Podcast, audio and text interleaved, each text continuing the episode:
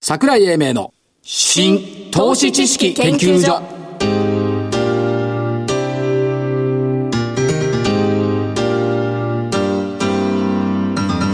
この番組は NPO 法人日本 IFA 協会の協力でお送りしますごきげんよう新投資知識研究所所長の桜井英明ですそしてコメンテーター日本 IFA 協会副理事長正木昭夫さんです日本 IFA 協会の正木です。よろしくお願いします。よろよろしくお願いしますなんか元気元気元気ですよ、あ私そう。私元気ですよ。私元気ですかそうです。もうこの年末ですね、じっくり考えられる時間ができたなと思って。今までほら、どちらかというと年末高かったりするとですね、はいその波の中に入っちゃうじゃないですか。なるほど考える時間なくて、目からみ追いかける方が忙しくなっちゃうじゃないですか。呼吸を過ぎても考える考える。いや、呼吸を過ぎたから考える。深いね深いんですよ。そなう。るほどもう来年6回り目ですからね、私。6週目。 6週目いいんだよで何考えてんの日経平均はシ595ナ円リ安オ。 いやいやいやいやいや。 595円安2万392円3日続落年初来安値更新下がった銘柄結構多かったですねこれねえ体としてはねええ体的にはそこ打ってんのよえおお体的に理由理由頭はそこ打たないんだけど体がね、そこ打ってるって言うんだよねあそう新安値が多分1045だと思うのね今日、年初来安値うん年初来安値おうそうするとねこれね2011年の3月15日って記憶ある2011年、はい2010え2011年って何だい何がありました2011年ほら記憶力なくなってきたね、はいなくなってます東日本大震災ねですでいいんですか311ねはいはいはいで3月11日の金曜日に地震があって、はいで、えー、1213土日でしょはいでこの辺でもう原発がもう福島がね、ん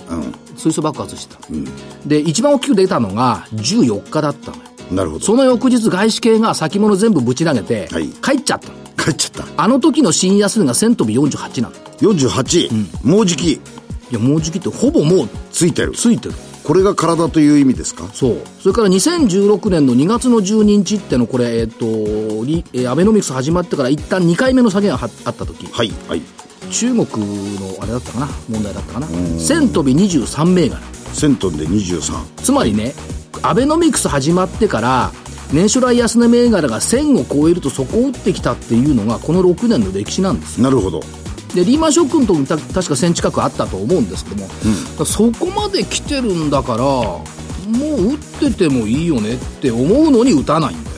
めあのメディアの論調もそんな感じですね下げてきたら弱気になるいや、だから、よくじゃな、なんか底落ちサインとか言ってたああの。日経さん書いてありましたね あれが今日余計だったね。ね僕もそう思いあのねました、相場はね、新聞の活字の逆行くんだそういうことなんですだからそこをか打たないんだよねで。こういうところを考えながらシナリオを作ってるんですようん、で、えーっとね、えー当時2月12日の時に日経平均の PBR0.99 倍、今はい1倍割れ。はいで、東証一部も1.01倍だった。あれこれこの辺の記事ってちょっと出てませんでした PBR うんぬんちゅうのはうんで、まだ1.1倍ぐらいなのよ。ですねただ、えーっ、と、リーマンショックの後って0.8倍までいったからね。ほうほうほうとまあ、そこまでひどくないですよ。でもそれ今、株価が1万4000円とかさ、8000円ですかっていう。ですね世界なのよ、だから数値だけで見ていくとね医者お医者さんじゃないけどさ、数値だけだと間違うんだけど、なんかそうじゃないのっていう気がしてますただ問題はですね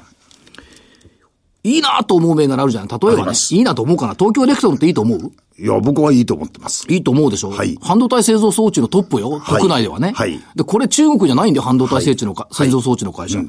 東京エレクトロンがずーっと下げてんだけど、はい信用残見たらさ、売り残16万。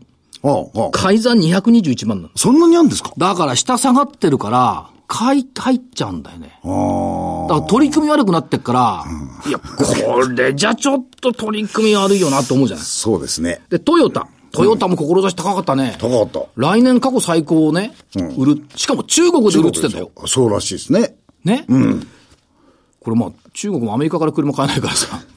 今日除くと、トヨタって、ここのところ安くなってはいるんだけれども、比較的早いんですよね、そこ打つのが。うん、年収来安いのは更新してないんだよね。これがね、売り算70万株。はい。改ざん314万。これも結構多いですね。だからいいなって、普通主力銘柄見ていくといいなと思うじゃない思いますそうじゃないこれで、信用倍率がさ、0. 点何倍になってると、いいんだけど、4倍とか5倍とかね、はい10倍とかなってるから、信用算見たらこれちょっときついよなっていう。そうね。金額にすると、これで400万とか500万株だと、トヨタは6000円とか7000円でしょそうこれでいくと結構な金額、しこったことになっちゃうんですよね。株数だけじゃなくて、ね。まあソフトバンクほどではないと思いますけどあおっしゃる通りですね3800億円でしょ、あれ。はい。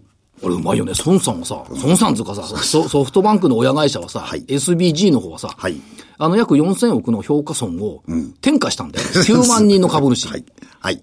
これはうまい相場感で、1日だよ。だってあそこだって技術屋さんじゃないじゃないですか。投資家さんじゃないで投すか。資家なんだけど、期待、期待の投資家だよね。ですね。という声もあった。だから、ここでソフトバンク売り出すっつうのは、天井かよっていう声も確かにあったんですけども、まあ、しかしね、これで最初に株買った人は離れていっちゃうよね。あと問題は、はい。トピックスが12月安値、日経平均も12月安値なんだよね。これも日経載ってたけど。トピックスが、えー安く引けると、その翌年も下がる。うんえっ、と、1990年以降でトピックスが12月に年初来高値を更新したのが6回。はい。そのうち5回翌年のトピックスはマイナス。から日経平均だと1949年、東証再開以降12月に安値をつけたのはえー11回。はい。そのうち翌年日経平均があー下落したのは6 7回。まあ4回は上がってるんだけど、うんまああんまりいいテーマじゃないよね。ですね。 出てきたよ。教皇博士、ルービニ教授。やめてくださいよ、それ。久々に探したんでしょ久々に探したら、あルービンさんいるじゃんと思って、最近あの人何言ってたかっつうと、仮想通貨は全てのバブルの究極だって言ってたのよ。はあ最近、直近はね、2020年には経済危機だ。おー来たね、ルー、 20年うん、ルービニさんの弱気は好きなんだ。ですよね。これも底打ちサインだそういうことですよね。だか過ら去に。だからいろんなもんが出てきてからもういいんじゃないと思ってるんですけども、課題はあれだね、来週の26日、はい。株高の日。アノマリー。あんまり、はい。いや、土日がかかってるの多くて、株高の日には当たんないんだけど、 26日っていうと、水曜日そう。う。おー。水曜日から3連チャンで3続、3日続進で終わってくれればいいかな。 26、27、28。はい。おー。という期待感を持ってるんですが、はい。いかがなもんでございまいす。やいやいやいやいや。私、あの、桜井さんの、ボソボソという、あの、つぶやきを待ってるんですよ。そうええつぶやきがだね、から言ってんじゃないよ。新高値が1000超えたからもういいんじゃないまだこれは、つぶやきじゃないの。明日株高いよ。あ、そう。言っときますけど。はい。ささやかにね、おつ、お告げ違う。お告げ、お告げできない。ささやかに西に向かうんだ。どこまで行くんですかちょっとささやかすぎるんだ。ふ、富士山の手前だから。あ、静岡まで。では、100円ぐらいですかね。うん。西向くからさ。西向くから一応。うん。そこに期待をしたい。はいと思ってます。で、えっ、と、先週の振り返りをやりましょ。これね、やりたいうやりたくはないよ、別に。やりたくはないけど、一応定例じゃないですか。ゾウさん、どうぞ。 9625セレクスセレスポ。はい1440円から1360円。罰。明確に罰。はい。オープンハウス。はい3288。はい4155円から3755円。大罰。ねえ。ねアリさん。シルバーライフ9262。5580円から5170円。おっきい罰。ソレイジアファーマ、これさ、今日強烈に下げたんだよ、ね。そうだね171円から148円、強烈に×。内外テック3374。1333円から1114円。これも強烈に×。罰ウェルビはい。ー。2135円から1870円。はい強烈に×。罰 PCI、イノシシ年だっつったのに、2539円から2000飛び15円、20%も下がって強烈に×。罰ひどいね、これ。しかし、我ながらひどいの申し訳ないですよね。いやいやいやいやいや。で、もう一個、もう一個、もう一個どうしたのこれだけもう、一これだけがプレゼントになった。はい。 3968セグウェイグループ。あはい。 1554円から1634円。丸。配当をね、ゼロだったのを配当を発表したんで、これを交換したっていうのはありましたけど、これだけがプレゼントで、あとは毒だったね。そうだ。まあ、だけど、この相場ですからね。やそういう1000いくつも安いじゃないですか。いやいやいや、そういう問題言い訳はしない。プロは当てなきゃいけないんだから。いおっしゃる通りです。一個当たったからすごいじゃないですやか。当た当てなきゃってあれだけど。うん、勝ち。これを勝ちというかどうかわかんいなやいやいやいやいや。はいはいじゃあ来週こだわるんだから。はい、プ勝レちゼでンすプレゼント。か王は毒か。勝ちいやいやいやいや、こうえっとね、えー今年は、あ、今週はですね、ちょっとディフェンシブなところで内需関係でいきたいと思います。はい一つは、八オコ8279。これ埼玉しか知らないぜ。いやいや、ここらはですね、それ以外のところに出てきたんですよ。あそうなの千葉ですとかね、神奈川の方に出てきた。うん。で、あの、少しずつ県外のところにも進出してます。で、食のスーパー、あのー、なんていうんですか、えっ、と、今のところだと、ここ、プライベートブランドが強いんですよ。うん。で、えっ、と、決算も非常にいいということなんで。決算のとこれ十何期連続じゃないそうですよ。増収増益つそうです。うん。まあ非常にいい会社なんで、まあこういうマーケットの中で、えー、安くなったところを少し拾っておくのにはいいかなと思って。ヤオコー8279。もう一つ。お、二つ、はい。もう一つ。日清食品。満腹。万平さん。万平さん。はい。そうです。これもちょっとチキンラーメンですよね。今、あの NHK でやってます。今週見てないけど、先週までなんか栄養食品売ってたぜ。ダネイホンなんか何回か逮捕されてたぜ。三三三回。 3回か三回目。うんうんよく逮捕される人はあの人ねい。や、あのね、調べました。二回は逮捕されてるらしいです。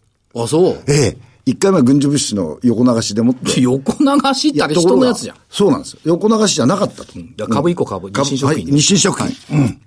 2897です。この二銘柄です。だから何がいいんだよ。え日清食品の。日清食品、決算がいいし、今のところ PR27 倍なんですけども、いいと思いま す、僕。チャートもいいです。言ってる意味がわからない。満腹がいいのね。満腹がいいです。満はい。腹ね。でもまたこれ、また書くんだよ、こココメントに。書かない。満チキンラーメン食べても絶対満腹にならない。あれ3つぐらい食べないと。この間、この間、買ってたじゃないですか。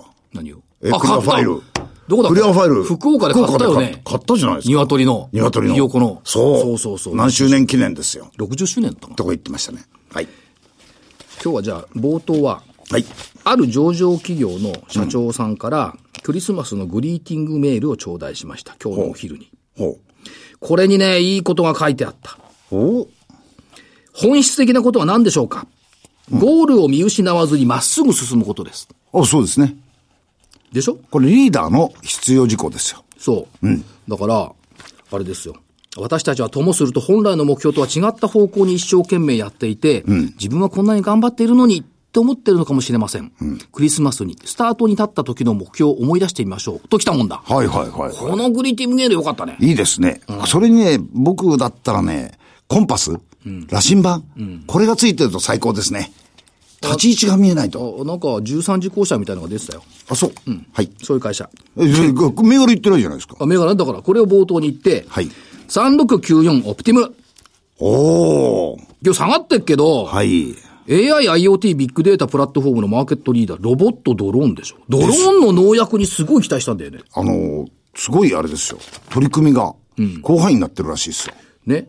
それから、久々に、覚えてないでしょ、正木さん。はいえっ、とね、4年前にラジオ来てもらまった。た忘れてるって言うんでしょう。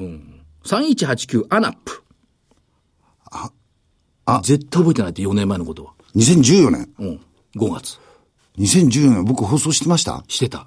あれ覚えてますまさき、IFA 協会じゃなくて、あの、ヒゲのさ、ああ、あちらの三時十のいたじゃんはいはいはいはい。あっちの時ねあっちの時ね。はい。若い女性向け医療雑貨アナップを展開。これね、2013年に IPO なんだよ。で、業績不振がしばらく続いて、直近2期連続黒字。はいはい。 AI の活用が進行してきてるのと、異業種とのコラボが出てきてるんで、ちょっと変化したな。おー本当に若い女性向けの医療雑貨なの。あ、そうなんですか。おーだから僕、あまり、ね。まあ、興味なかったのかもしれない。そうですね。はい。もう一個。これ去年か。ロゼッタ6182。人工知能とウェブ検索活用の自動翻訳とはい。いうことで、えー東京オリンピック大阪万博のインバウンド需要拡大期待。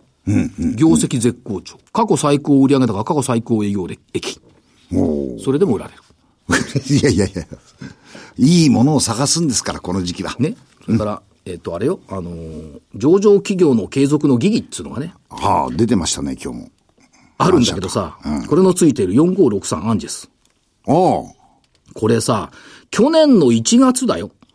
国内1号の、あの、じ国重症虚血死治療薬の遺伝子治療薬を、あの、申請したの。何度も日経さんに出てますよね。日経の書き方すごいな。19年前半に売り出すとか書いてあるんだけどさ、何にも発表ないんだよね。ですね。だけど、1月でしょで、基本1年で結果出すって言ってんだから、はいもう1年じゃない。あ、まもなく。 1月に事前申請したんだから。うん。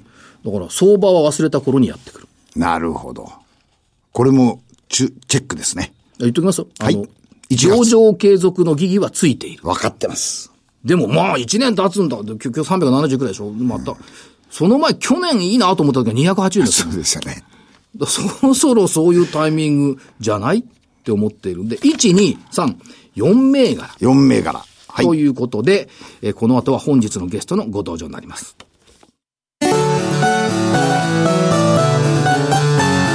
桜井英明の新投資知識研究所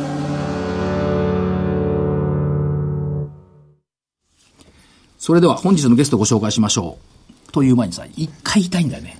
え、何をですかはい、グレイ。はい、グレイス。懐かしいですね。証券コード6541。東証一部上場。グレイステクノロジー株式会社代表取締役、松村幸春さんです。松村社長、こんにちは。はい、よろしくお願いします。よろしくお願いします。お久しぶりです久しぶりに今度は、あれご無沙汰してます。社長のまともな話が聞ける。何よ、それも頭、いつもまともな話。我々はだからえね。我々はほら、ちょっと、ね、砕けすぎちゃってたから。あ、ちゃんとしっかりとしたお話。そういうことです。目立ちますよ ね。目立つよい。や、この夏ぐらいからテレビ見て、あれそう。この人は、東京って言った人だよ な。っていありがとうう。ございます。表でしょ。そう。ですよ ね。あれやっぱり効果ありますかそうですね。 CM はい、ございます。でね。いやー、B2B じゃないですか、もしかして基は本い的にあのーマニュアル作ってますから。はい。 B2B で、え、CM やって、どうなんだろうと思ってやっぱ問い合わせ多いんですってそうですね。あの、まあ、思った以上に。 はい。いや、多分ですね、この戦略的に、あのー社長は考えられるんで、何かしらの戦略があってです ね、CM ですよ、きっと。そりゃそうでしょ。ね。でもね、やっぱりね、本業に絡んでね、あの CM はいいわ。です ね。やっぱり、で、ほ本業はマニュアルですよね。はいそう社です長が人生かけてスタートした、は操作マニュアル、修理マニュアル。はい。これ、最初の上場の頃って、みんな誤解してましたよね。 はいや、取説だろ、これ、みたいな。はいそうこれはもう主張されましたね。そうですね。やっと。はい。だから、でね、あの、記憶にあるのは、やっぱね、あの、い一大工作機械メーカーの山梨の工 場を一日止めたっつう話がね、ずーっと記憶に残ってて、ですね。これやっぱりどんどんどんどん進化してきてるってことそうですね。もう皆さん、こう、本当にちゃんとしたものを作らなきゃいけないんだっていうことに気づいていただいた。はいそう思ってます。だからあと、あともう一つはね、日本の修理マニュアルとか操作マニュアルはバラバラだって。はい他他の言語に直すとバラバラだ。はい。そうですね。これは直ってきたんですか御社が取り扱ってるから直ってきたんですやっと今からかなっていう感じですね。おーはい。かこれ直さないと、これからの時代、えっ、と、いろんな労働者が増えてくるじゃないですか。きっちりしとかないといけないってことおっですしゃる通りです。でそのために企業はやっぱり急いでいるって見ていいんですかそうですね。まあ、気づいてらっしゃるメーカーさんは本当にもう急ぎたがってらっしゃいますね。でも、まだ正直言って気づいてないメーカーさんの方が数は多いんですね。まだですか。はい。はまあ、コマーシャルを出させていただいて、ちょうどまだ3ヶ月なんですねあ。。なるほど、はいはいはい。まあ、今からかなとは思ってますけなど。るほど。うんで、ちょうどまだ3ヶ月なんですけども、まあ中間期終わった時点で業績すごい堅調と。はい。堅調おさ、かげさまで好調ですよね。はい20%超の増水増益というところですから、これは堅調ということで、まあ業績面は非常にいいなと思って見てますが、今後の戦略のところっていうところを、まずは伺っていきたいところですね。はい。ここがポイントかなと思うんですけども、E マニュアルの導入促進。はい。これどんな感じで言いますかはい、もうどんどん増えてますね。あのー今まではですね、作り直したものを、きれいになったものを載せましょうっていう戦略だったんですけども、はいもう今あるものをまず載せて、えー経費等々を落としましょうと、はい。えーそういうお話をしてますんで、もう毎月毎月どんどん増えてますね。毎月毎月。いこれ結局変えちゃった方が、経費は多少かかりますけど、後々はコストダウンになるってことですよそうですおっしゃる通りね。ですはいそこに、やっぱりあの、顧客企業は気がついた。そうですね。モジュール化して、で裁量が効くようにしますんで、今の、まあ、経費、コスト、はいあとは、まあ、工数ですよね。これが7割ぐらいどんと落ちますんで。はい。で、これ、あの、用語がバラバラだったって話もあります、用語も統一されてきた。そうです。用語フィルターっていう発明品を我々持ってますんで、えー決めた用語で、誰がいつどう書いても決めた用語にボタン一つで変換されると、それがやっと生きてきたかなっていうふうに思ってます。文章はやっぱり読みやすく分かりやすくなってきたと考えていいそうですね。はい。だから、そんなだったの日本の企業はって思いましたけど、 はいそんなだったんですよね。はい。しかしだけど、これ一つ一つをこう、用語なんかも、はいこう、時間かけてやられてたじゃないですか。そうですね。それがやっと集大成されて、おっしゃる通りです。 スピードが出そうですね。はい。やっと日の目を見るようになったかな。 はい。だからこれ、あの、事例とか結構紹介されてるじゃないですか。うんはいそのマニュアル作成が俗人的でベテラン社員のノウハウが伝承されていない。はい。これ、きっとね、耳が痛い会社たくさんいるんじゃないあとね、えー少量多品種の取扱説明書が製品群による事業部ごとに作成されていて、こんなんで何かあった時大丈夫なんですかね問題だと思いますね。問題ですよね。はい。あとは、定期的に発生する数百ページのアップデートに関して無駄な費用が発生 していた。はい。こんなことあるんですかそうなんですね。それが、そのところがみんなお客さんになってるわけでしょ はいだ。ってこれあれよ、あの、数百ページのアップデートって世界的なメーカーよ、これ。 そうです。おっしゃる通りです。これみんなお客さんになってんだから。 誰もが知ってる世界的なメーカーが、数百ページのアップデートで無駄な費用が発生していた。まだまだコスト削減の余地がある。ああ、まだたっぷりありますあね。りますね。だってここのトップさ、今年の年初さ、コスト削減するって言ってたもん。言ってた。ねはい。言ってたよね言ってました、言ってました。テレビ出てたよね。出てました出てましたうちはまだまだコスト削減でき る。できる。言ってましたよ。雑巾を絞るようなことをやっている。あの会社が。そうよ。まだだだまってだ。知ってる社内便っつうのを作ったのはこの会社だからね。おーおーおーそうですか。知らない社内便ってあるじゃないはいで、誰から誰っていうのを紙貼るじゃん。あ紙貼るあれ上にまた貼って使ったのこの会社だからね。私の先輩が教えてくれました。この会社にいたから。印刷してね。そう、桜井、これはうちが作ったんだよ。はいみたいな。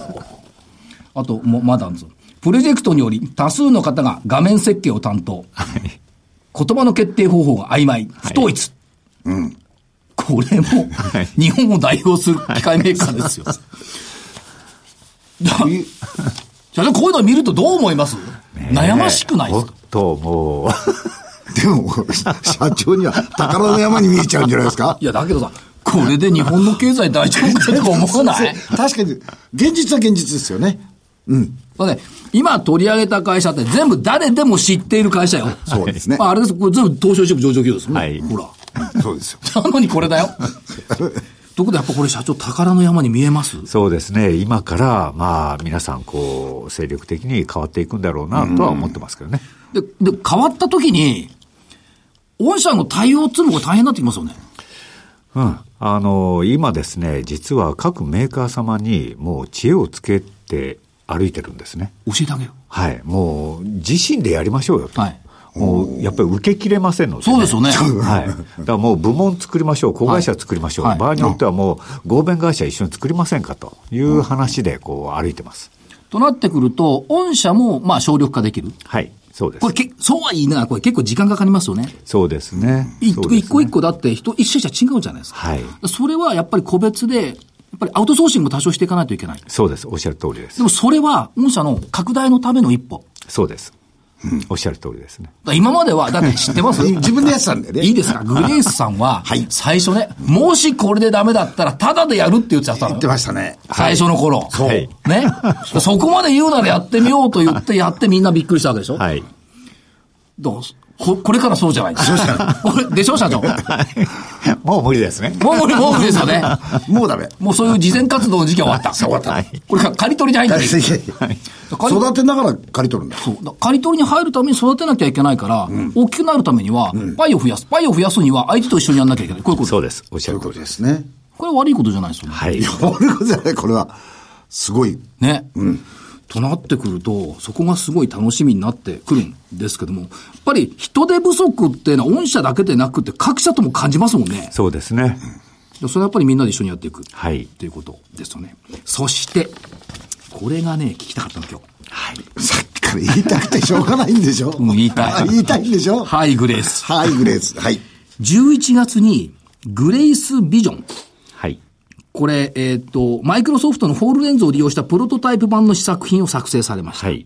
で、工作機械展。これが11月1日から6日に開かれました。はいこれの体験を実地しました。はい。そしたら、 さっき聞いてたら、工作機械店なのに、こっちの方にみんな率直で来たって、見るからに楽しそうですよね。これ具体的にはどういうものって考えたらいいんですかそうですね。あの、グラス型のデバイスの中にですね、はいえー光と矢印と、で、音声で、はいえー表示されて、まあ、誘導してくれると。はいえー100%誘導型の、えー AI による誘導型のマニュアルっていうことですね。これは操作マニュアルということですからえ、操作マニュアル、修理マニュアはいル両方使いますけど、まあそうですねはいそうすると、例えばは、い工場の自動化しました、はいあるいは自動化しようとする。はいで、えー人いない。はい。でも人必要うんはいっていうところだと、これを、例えばその、AR か、VR じゃなくて、はい目につけてグラスをつけてもらって、はいで、耳には多分イヤホンかなんかで指示が出る。はいおっしゃる通りですそうすると、ここをダイヤル回せとかスイッチ入れろとか言うと、はい。誰でも同じ作業ができるってことです。そうです。熟練度いらなくなる。そうです、ね。今まで熟練の人たちが、関東度胸でやってい た、はい。まあ、証券もそうや、関東度胸でやるじゃなはいい。それが、完全に AI を入れて、はい。 A、AR、MR か、MR を入れて、自動で、古希を過ぎた正木さんが言って も、何でも作れるようになる。修理できるようになる。修理じゃない。制作もできるし、修理もできはる。い。で、AI が喋ってくれますから。そうなんですね。間違うと間違った。そうです。おっしゃる通りですあ、。そういうことですね。はい私でもできるわけですね。そう。で、さらに面白いのは、工作機械店でこれを発表して、なんと試作品の受注を数社からもらって、 はい。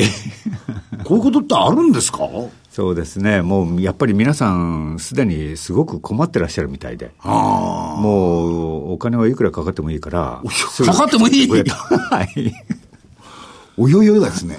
これあれですかやっぱこう来た会社の方は、これを見に行こうと思って来たんでしょうかもうあるかと思います、でも見てたらこれすごいじゃんっていう。 ですよね工作機械どうしようと思って行ったら、いや、グレースビジョン買っちゃったよ。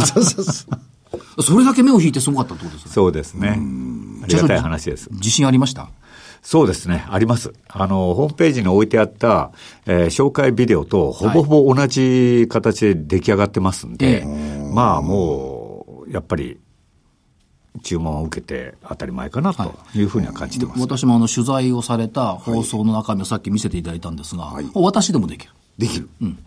で、これあれですもん、言語変えれば、はいどこの国の人でもできるそうですそういうことですよね。はい、言語を選びませ言ん。語。そういう、で、また、はいあの、多言語得意じゃないですか。はい。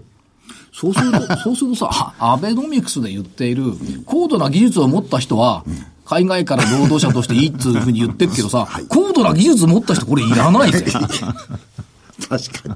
でも、いや、アベノミクスに流れに差を差すようだけどさ。そう。で、今社長もう一つは、、はいいろんな会社さんの話聞いてると、はいそのメイドインジャパンを欲しがる人たちが海外で増えてきた。はいで、工場なんかも、例えばその、ユニチャームとかね、資生堂だとか、国内回帰が始まってる、はいそうするとそういったものを作るときに、これすごい役立ちますよね。そうですね。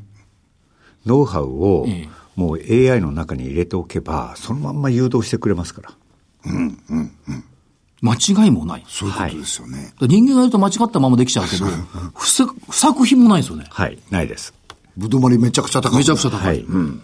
で、さらにすごいのは、これ、社長、特許取得済み。はい作業支援システム及び作業支援プログラム、はい特許取得済み。はい。考え方と作り方でもはいう特許は取ってあります。ということは、真似をされたら特許料もら そ れはまあ確かにね。うでしょ真似をされればね。これはまあ、こ、この間の工作技術展で国内企業からの反響が非常に大きかった。はいっていう話。そこで止まんないんだよね。止まんないんですよ、これが。止まらないのよ。だから、だからやっぱりね、3ヶ月間の伏線があるんですよ、これ。どう考えても。いきますよ。すでにこれどうぞ発表されてますからいいと思いますが、米国法人の設立を検討して事前準備を進めております。はい。行ってきました。行ってきました。はい。まあ、もともとあの、我々のクライアントさんは、外資が多かったものですから、はいまあ、もうさっさと出てくるように言われてたんですね。ええでもまあ、一部に上がるまではもう少し待ってほしいと。はい。そういうお願いをしていて、まあ、上がれましたんで、えええはいー10月に、まあ、ちょっとアメリカをぐるっと回って、ぐるっと回りました。はいはい。どこで、まあ、出すのが一番いいかなと、でいろんなメーカー様とこうお会いして、はいでまあ、まだ決定ではないんですけどね、はいうんうんなんとなく、まあ、アメリカの真ん中あたりかなと。なるほど。おー真ん中っちゅうとさ、年は限られるから そうだよね。下に行くと暑いしさ。でも、ヒューストンなんか住みたくないしな。やっぱり日本国内でも真ん中、もそうう支店作られてますからね。まあまあ、中部のちょっと上の方みたいな感じのイメージ。そうですねまあ、まだ決まってないですけどね。はい、まだ決まってはいないですけどね。あ、ちゃんと発表してるじゃないですか。はい今期中に、なん だ、ちょっとぼかしてるシカゴ地区への設立はい。を検討しています。はい。検討ですか。検討ですよ。そうだってまだ確定、確定したら発表じゃ ないから、まあそういうことです検討していますと。これはどうなんでしょう、その、おー今まで日本語主体、まあ外外国もやってましたけども、本当にこれマルチ言語になっていくってことですかそうですね。あの、もうすでに我々は、えーアメリカのメーカーさんから直にお仕事もずっと頂戴してますんで、はいだから我々にとっては何の違和感もないんですね。ええアメリカに出てアメリカのメーカーさんの隣にいて、で、英語で起こして、まあ、えー多言語に直すとはいいうだけですから。これね、すごいね、き希望があるのよお。期待があるのよ。え、何のですかだってアメリカってさ、日本もそう、日本でもさ、確かに世界的なメーカーとかあるけど、アメリカって腐るほどあるじゃないですか。そりゃそうだよね。ねサイズが違うからね。ね、で、そこの製品がですよ、グレースさんの力で生きてくるのよ。 こですね。れ社長ワクワクしますよね。はい。だって、例えばアメリカのほら、でっかい航空機メーカーとかあるじゃん。いはいはいはね、い飛行機乗っかった時にさ、はいああ、ここのマニュアルってこうできてんだと。いや、例え話ですよ。はい。それとか、ほら、車のメーカーだっているしさ、コンピューター作ってないメーカーもいるけどさ、そういうのが、だから毎朝ニューヨークからあこういう会社あるんだって聞くような会社がずらずらいるわけですよ。はい、そうです。で、プラスしてですよ、日本企業の海外支社もあるわけはい、ございます。ありますよね。はいもの作ってますから。ですよね。ですよ。いっぱいありますいね、っぱいありますよ。どうするそのうちトランプさんがさ、メガネかけてイヤホンしてね、俺でも修理できるぜとか言い出したらどうするど うすトランプさんじゃない方がいいと思う、俺。そうかな。似合うと思うよ。 いやいや、確かに。だけど、これはやっぱり、第一歩というか第二歩ですよね。そうですね。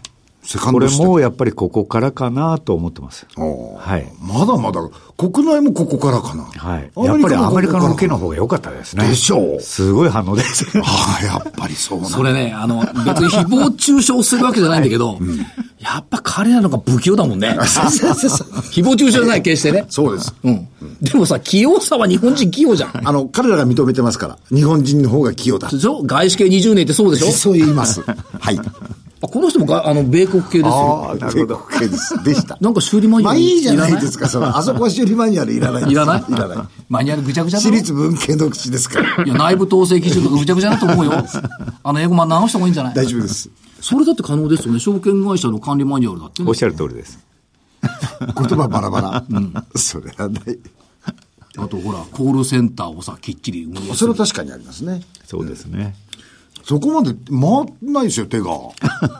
手が回らない。だから一緒にやればいいじゃん。い一緒にや る。なや、るほまどさきさんだよその外資系証券会社。でそういうことですね。もその一緒にやるっていい手かもしれないですね。そうですね。もう本当に我々単独では無理なんで、はいい、だからいろんなところとこう一緒にやっていければなっていうのが本音ですね。じゃないと、はいスピード感っていう意味でそうでは、すやっ。そうでぱりす。社長スピード求めますでしょ、はい。もうお客さん方も、 もう今すぐやれと。ええ今までこう動かなかったのに今すぐやれって言われますんでね。これ、え東証一部上場っていうのが、こんなところにこういう効果が出てくるとは思わなかったですね。違う違う違う違う。別にこれ一部のせいじゃないんだよ。いやだけど本業が社会の必要とする事業をやっていたってことだそういうことですよね。だけど。そんな一部上場したってダメな会社あるえだから、だから、こういう生かし方があるんだとい見う。てごらんなさい、携帯電話会社なん素晴か。らし4000億円も下がってんだよ。それは置いといて。通信障害まで起こしたんだ。通信障害だってこれマニュアルちゃんとしてき ゃなったかもしれない。あれはスウェーデンの会社だよ。ですよね。そうですね。だから、ヨーロッパもありますね。はい。ヨーロッパあるでしょ。 ほら、まずだけど、マーケットが大きいのはアメリカなんで、もうそれわかります。はい。ということは社長の頭の中は地球儀になってるんです。そうそうでいうす。ことですよね。まずはアメリカへ行こうと。そっからですね。しかし、社長、若き頃、こんな、こんな日々を想像してましたから。いや、もうちょっと早くできるかもっなっとて早く思ってたんですけどね、はいここまで時間かかっちゃったんですよ。ということは逆に、やっと到達した。そうです。スタートライン。やっとです。ね。そういうことですよ。ハイグレースですから。 そうだよ。ニコニコしちゃうね。こっから早いよ。でもね、ほら、ずーっと上場以降ね、ウォッチしてきてる会社が、こういう成長してくれるって、嬉しいよね。嬉しいです。あありがとうございます。本当嬉しいですね。ね。うん。しかもワクワクする。こっからの成長だが。からさ、本当マーケットっていうのは間違うんだよね。しばしば間違うんだよ。短絡的になっねちゃ、上場した時知って る本当に取扱説明書の会社ってさ、初でそんな高くなかったんだよ。う。つまり誤解してた。理解でき おなかかっしいと思って、で、グレースさんに会いたいってお願いしたんだよ。た。ね。うん。そしたらおいでいたやだっぱい違てったじゃん、だから。だから聞くとね、見るはね、違うんだよね。ですね。いずれ社長、ニューヨークとかあっちまた上場でも考えてもらって、はい。頑張り見ま学す。に行く上場セレモニー僕たちも出たいんで。あ、外部者だからダメですよ。そっか。そうです じゃあ外で拍手してる。うん。パチパチパチパチあパのチ。取引所の中に入れますから。そう、観光客で入る。誰でも入れるだかからら。 観光客として入りゃいいんですよ。ということで、えっ、と、進化のほどを教えていただきました、グレーステクノロジーのお松村社長ですけども、投資家さんにメッセージ、頂戴できますか。はい。えーまあ、いろいろ発表させていただいてですね、えーこれをまあ、本当の意味で地に足つけて具現化していこうと、えー日々頑張ってますんで、えー応援のほどよろしくお願いいたします。またあの、テレビコマーシャルを見たら、常 に、はい、グレースをまた社長の顔がぽっと浮かぶようですね。思い出していただいて、そうですね。応援していただければと思います。はいありがとうございますえー本日のゲスト、証券コード6541、向こうよい。東証一部上場、向こうよいだな。グレース、向こうよいだよ、アメリカインアメリカだ。グレーステクノロジー株式会社代表投資名役、松村明春さんでした。ありがとうございました。はい、ありがとうございました。ありがとうございました。資産運用の目標設定は人それぞれにより異なります。個々の目標達成のために独立、中立な立場から専門性を生かしたアドバイスをするのが金融商品仲介業 IFA です。NPO 法人日本 IFA 協会は企業 IR 情報を資産運用に有効活用していただくため、協賛企業のご支援のもと、この番組に協力しております。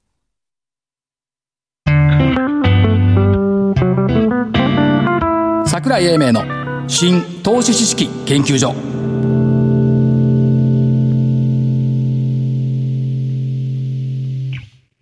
この番組は NPO 法人日本 IFA 協会の協力でお送りしました。なお、この番組は投資その他の行動を勧誘するものではありません。投資にかかる最終決定はご自身の判断で行っていただきますようお願いいたします。あっという間に時間が来てまいりました今日も楽しかったですね。しかしあれだね日本のグレースがさ世界のグレースにそういうことですよ。なっていくんだよ、で、なっていくと思います。ねうん長生きした方がいいよ松崎さんなあもう少しね、うん長生きしたいね。ねとうん目は大丈夫だろうと思うけど大丈夫ですか一つだけお知らせをはい、どうぞ。新作 DVD 毎年作ってるやつじゃないのそうよアノマリー大全集2019年度版、はい24日発売、アノマリー投資術のすべてということでね、えー平成31年相場予見月ごとのアノマリー十二支のアノマリー過去のイノシシ年に起こったことなどなども内容盛りだくさんということで、えー DVD 版とダウンロード版価格の2種類どちらも税込み5000円 ?5000 円。安くなったな去年の6000だったから8000だったから安くなったこれがいいんだよそんなものはいいんだよ DVD 版購入者様先着えー、エトエマ将軍ストラップ今年はカレンダーじゃないんですかあれね、机という声があってね、また作ります、男前カレンダー。 でしょはい。まだね、金富士法ゴールドカード、金富士昇竜ゴールドカードのプレゼント。ありますんで、えー、ご先着ですけどもあります。えっ、と、カレンダーも作りますよ。そうですね。はい。ということで、えーお相手は桜井英明、そして、日本 IFA 協会の正木明夫でした。それでは来週のこの時間までごきげんよう。